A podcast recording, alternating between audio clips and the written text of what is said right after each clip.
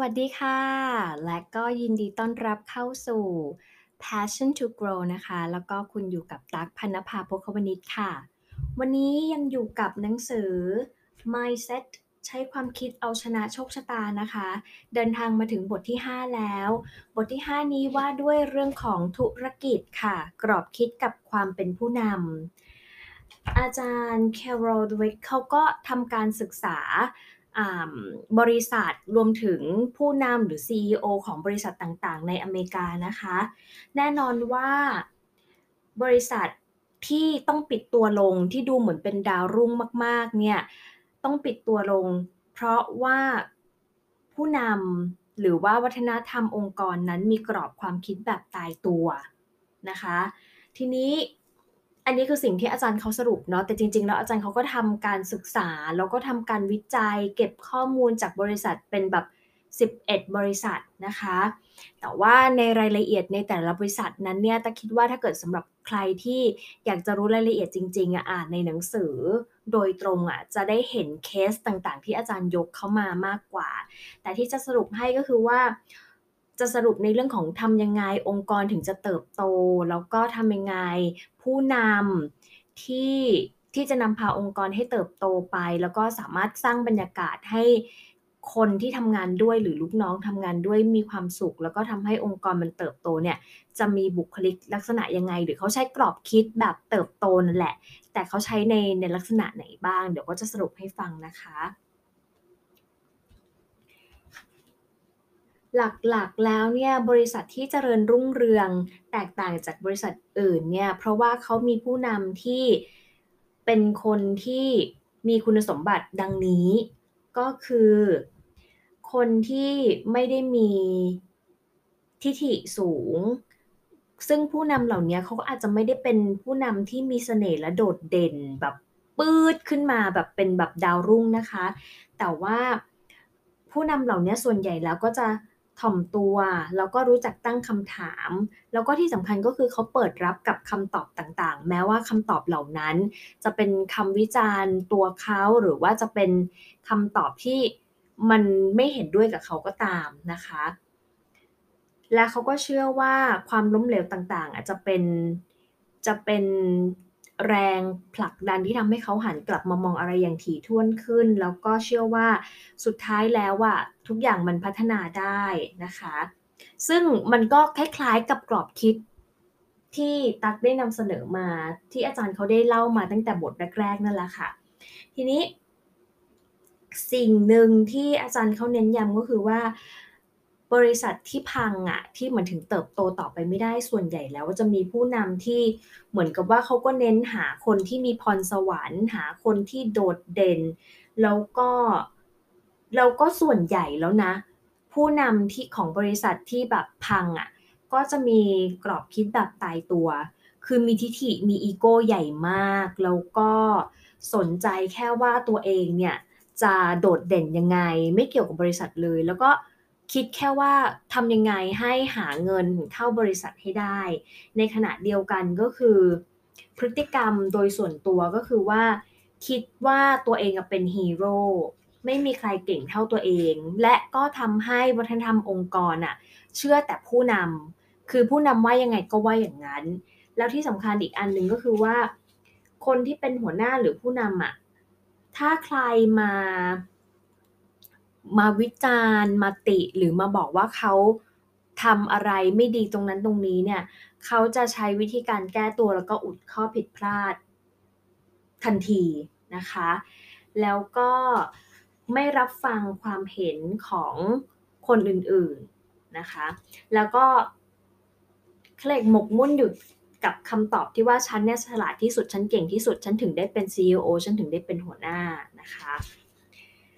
ซึ่งคนเหล่านี้ก็จะไม่อ่อนแอ ไม่ยอมพ่ายแพ้แล้วก็จะทำตัวให้เหมือนกับว่าตัวเองมีสิทธิพิเศษ เป็นแบบราชาราชินีที่ทุกคนจะต้องแบบคอยพะเนาพนอ ซึ่งผลเสียมันก็จะเกิดขึ้นตรงที่ว่า เขาจะทำอะไรกับลูกน้องก็ได้ ลูกน้องของเขาที่ไม่เก่งก็อาจจะถูกแบบเหยียบย่ำถูกกดขี่ หรือบางทีบางผู้นำ ที่มีกรอบคิดแบบตายตัว ก็อาจจะสกัดกั้นลูกน้องที่เก่งหรือเริ่มที่จะมีความโดดเด่นมีความสามารถ เขาก็จะกลัวว่าแบบเฮ้ยเดี๋ยวจะถูกแบบมาเทียบหรือบทบังรัศมีของเขาหรือแบบว่า เดี๋ยวมันจะมาเปิดโปงว่าฉันแบบเอ้ยไม่ได้เก่งจริงมีข้อผิดพลาดนะคะ ซึ่งเขาใช้อำนาจในทางที่ผิดอะแล้วก็พอหัวหน้าเป็นคนแบบเนี้ย จากที่ลูกน้องมีกรอบคิดแบบเติบโตก็จะต้องคือเขาก็จะต้องปรับตัวให้แบบอยู่รอดในองค์กร เพราะฉะนั้นลูกน้องก็จะเริ่มปรับตัวเป็นกรอบคิดแบบตายตัวไป คือเขาไม่ได้เขาไม่ได้พยายามที่จะเรียนรู้เติบโต แต่ว่าลูกน้องที่มีหัวหน้าที่มีกรอบคิดแบบตายตัวเนี่ยเขาก็จะกลัวว่าตัวเองจะถูกตัดสินนะคะ พอทุกคนกลัวจะถูกตัดสินเนี่ยเขาก็จะไม่มีความกล้าที่จะเสนอความคิดเห็น ไม่รู้สึกว่าจะต้องปรับปรุงพัฒนาตัวเองอะไร เพราะว่าสุดท้ายแล้วก็วิธีที่จะอยู่รอดแล้วก็ทำให้เขาอยู่รอดในที่ทำงานได้ก็คือเอาใจหัวหน้าเท่านั้น มันก็เลยทำให้ไม่มีใครมีความกล้าที่จะลุกขึ้นมาทำในสิ่งที่ควรทำแล้วก็ไม่ได้มีการแก้ปัญหาอย่างสร้างสรรค์ ซึ่งสุดท้ายเราก็จะพาบริษัท ลงเหวนั่นเองนะคะ อันนี้ก็ทำให้เราเห็นนะคะว่าจริงๆแล้วอะบริษัทจะพัฒนาไปได้เนี่ยก็ด้วยคนในองค์กรโดยรวม ซึ่ง ผู้นำที่มี growth mindset เขาจะให้ความดีความชอบแล้วก็เอาใจใส่พนักงาน ซึ่งตรงข้ามกับเมื่อกี้เลยนะ คือเขาจะลงไปคุยกับพนักงานตัวเล็กตัวน้อยอะ่ะ แล้วก็เรียนรู้จากพนักงานตัวเล็กตัวน้อยนะคะ แล้วก็พยายามทำงานกับผู้อื่นเป็นทีม แล้วก็ให้ความสำคัญกับคำว่าพวกเราไม่ใช่แค่ฉันเก่งที่สุดอย่างเงี้ยแต่ว่าเวลาที่เขาแบบว่าทำอะไรสำเร็จเขาก็จะนึกถึงว่าเออเขาทำได้ เพราะเขามีทีมงานที่ดีเขามีลูกน้องทุกอย่างก็คือเป็นรางวัลที่ทำมาในทีมนะคะ แล้วก็ คุณสมบัติของผู้นำของบริษัทที่แบบเจริญรุ่งเรืองมาก ๆ เนี่ยเขาจะเปิดใจยอมรับความเปลี่ยนแปลง แล้วก็แนวคิดใหม่ ๆ ไม่ว่ามันจะมาจากลูกน้องตัวเล็กตัวน้อยแค่ไหนก็ตาม แล้วเขาก็จะให้รางวัลแล้วก็ให้เครดิต คนที่ทำงานเสมอหรือคนที่ให้เสนอความคิดใหม่ ๆ หรือแม้แต่คนที่ท้าทายเขาหรือคัดค้าน สุดท้ายเขาก็ ยอมรับความคิดเห็นแล้วก็ให้ลงมือทำจากนั้นพอสำเร็จปุ๊บเขาก็จะให้เครดิตว่าโอเค มันมาจากตรงนี้ ซึ่งจริง ๆ แล้วผู้นำหลาย ๆ คนก่อนที่จะพัฒนามาเป็นคนที่มีผู้นำแบบ growth mindset เนี่ยเขาก็อาจจะเคยเป็นผู้นำที่เป็น fixed mindset มาก่อน โดยเฉพาะคนที่เก่งๆ มากๆอะค่ะ มันเนื่องมาจากว่าเขาโตมาจากการที่พ่อแม่หรือว่าครูอาจารย์ต่างๆ ก็บอกว่าโอ้เขาเป็นคนเก่งเขาเป็นคนที่มีพรสวรรค์ แต่เมื่อไหร่ที่เขารู้สึกตัว แล้วก็ใช้กรอบคิดแบบ growth mindset เข้าไปจับ ผู้นำเหล่านั้นก็สามารถที่จะปรับตัวเองหรือว่า control ตัวเองอะว่าโอเค ฉันกำลังอยู่ในโหมดนี้นะ ให้ปรับมาอย่างนี้จะดีกว่า ซึ่งมันก็ทำให้แต่ละบริษัทอะคะก้าวหน้าต่อไปได้นะคะ เพราะฉะนั้นที่จะให้สรุปเนาะก็คือว่าอาจารย์เขาก็สรุปแล้วค่ะว่า บริษัทที่มีผู้นำที่พัฒนาตัวเองอยู่เสมอ เรียนรู้เอาใจใส่ แล้วก็มีความเห็นอกเห็นใจกับลูกน้องนี่แหละ จะทำให้บริษัทเติบโตนะคะ แล้วก็อีกอันนึงไอ้เรื่องกรอบ mindset เนี่ยเขาก็เน้นย้ำว่าบริษัทที่พังอะ่ะส่วนใหญ่ก็คือว่าด้วยความที่เรายึดติดอยู่กับ ความเก่งของของคนคนหนึ่งที่มาเป็นหัวหน้ามาเป็น CEO อะ มันจะเกิดความคิดแบบพวกมากลากไปคือ คือหัวหน้าว่ายังไงก็ว่าอย่างนั้นเนาะเพราะฉะนั้นเนี่ยอย่าอย่าถ้าเราเป็นผู้นำหรือว่าบางทีเราทำงานในบริษัทอะ่ะก็พยายามที่จะลองใช้ growth mindset เข้าไปจับ บางทีเราไม่จำเป็นที่จะต้องแบบตามคนคนเดียว ก็ได้ แต่ก็จะต้องมีเขาเรียกว่ามี ความเฉลียวฉลาดในการใช้คำหรือในการสื่อสารนะคะ แล้วก็อีกทักษะหนึ่งที่อาจารย์เขายกตัวอย่างมา ก็คือเรื่องของการเป็นนักต่อรองชั้นยอด ซึ่งอาจารย์เขาก็จั่วหัวขึ้นมาว่าการเป็นนักต่อรองเนี่ยมัน เป็นคุณสมบัติที่เป็นพรสวรรค์ที่ติดตัวมาตั้งแต่เกิดหรือว่าฝึกฝนกันได้ ซึ่งแน่นอนค่ะ ในเรื่องหนังสือเล่มนี้เขาก็ตอบว่ามันฝึกฝนกันได้เนาะแล้วเวลาที่ผู้นำจะต้องคุยหรือ negotiate หรือว่าต่อรองกับใคร ส่วนใหญ่แล้วผลที่ออกมาเนี่ยคนที่ใช้ growth mindset ในการต่อรอง มีกรอบความคิดแบบเติบโตพัฒนาได้เนี่ย เมื่อจบการต่อรองแล้ว คนที่เขาต่อรองด้วยก็ไม่ได้รู้สึกว่าเสียเปรียบ คือผลที่มันออกมาก็คือว่าวินวินทั้งคู่นะคะ แล้วก็อีกอันนึงเขาก็เน้นย้ำเรื่องของการฝึกอบรม คือในบริษัทมันมีการจัดอบรมเพื่อพัฒนาพนักงาน โดยเฉพาะพนักงานที่จะขึ้นตำแหน่งเป็นแบบหัวหน้าหรือผู้บริหาร ซึ่งถ้าผู้บริหารที่มีกรอบคิดแบบพัฒนาได้เนี่ยเขาก็เชื่อว่า การจะเป็นผู้บริหารที่ดีหรือเป็นหัวหน้าที่ดีอะมันมันเป็นทักษะที่พัฒนาได้ สามารถเรียนรู้ได้นะคะ แล้วบริษัทที่รุ่งเรืองเนี่ยเขาก็จะทำให้คนในองค์กรเนี่ยรู้ว่าองค์กรของเราเนี่ยให้ความสำคัญกับการเรียนรู้และก็ความพยายามนะ ไม่ใช่ให้ความสำคัญกับพรสวรรค์หรือความเป็นอัจฉริยะที่ติดตัวมา เพราะฉะนั้นไม่ว่าคุณจะเป็นใครจบอะไรมา เราให้ค่า ของคนที่พัฒนาแล้วก็เรียนรู้อยู่เสมอนะคะ และสุดท้ายอะค่ะเขาก็สรุปว่าผู้นำที่ที่ดีอะมันคือไม่ใช่ผู้นำที่เก่งแต่เกิดอย่างเดียว แต่ว่าเขาเชื่อว่าผู้นำที่ดีฝึกกันได้นะคะ จากนั้นเนี่ยอาจารย์เขาก็ชวนพวกเราอะค่ะ พัฒนากรอบคิดแบบเติบโตอ่าในฐานะที่ถ้าเราจะต้องเป็น หัวหน้าเป็นผู้บริหาร เราควรจะต้องฝึกกรอบคิดแบบเติบโตยังไงนะคะคำถามชวนคิดอันแรกก็คือว่า ให้เราลองคิดว่าเราทำงานในบริษัทที่มีกรอบคิดแบบตายตัว หรือว่ากรอบคิดแบบพัฒนาได้ อันนี้จะรู้ได้ยังไง ก็คือเช็คดูว่าคนในที่ทำงานน่ะคอยตัดสินคอยจับผิดคุณหรือว่าส่งเสริมให้คุณพัฒนาตัวเองอยู่เสมอเนาะ ลองนึกดูว่าถ้าเราจะลองใช้กรอบคิดแบบเติบโตในบริษัทนะ ลองนึกดูว่ามีวิธีไหนที่เราจะทำให้เราปกป้องตัวเองน้อยลงเวลาที่เราทำผิดพลาด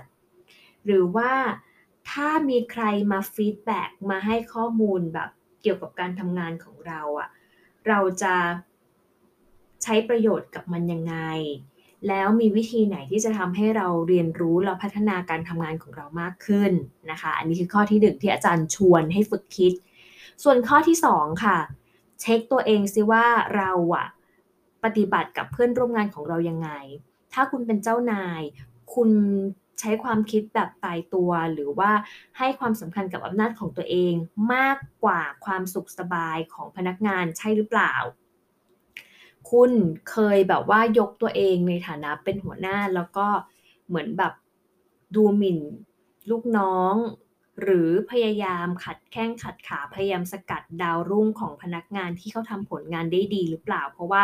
กลัวว่าจะมาเป็นภัยคุกคามตัวต่อตัวเราเองไหม อันนี้ในฐานะหัวหน้าเช็คนะคะ เพราะถ้าเกิดเป็นอย่างนั้นแสดงว่าคุณเนี่ยใช้กรอบคิดแบบ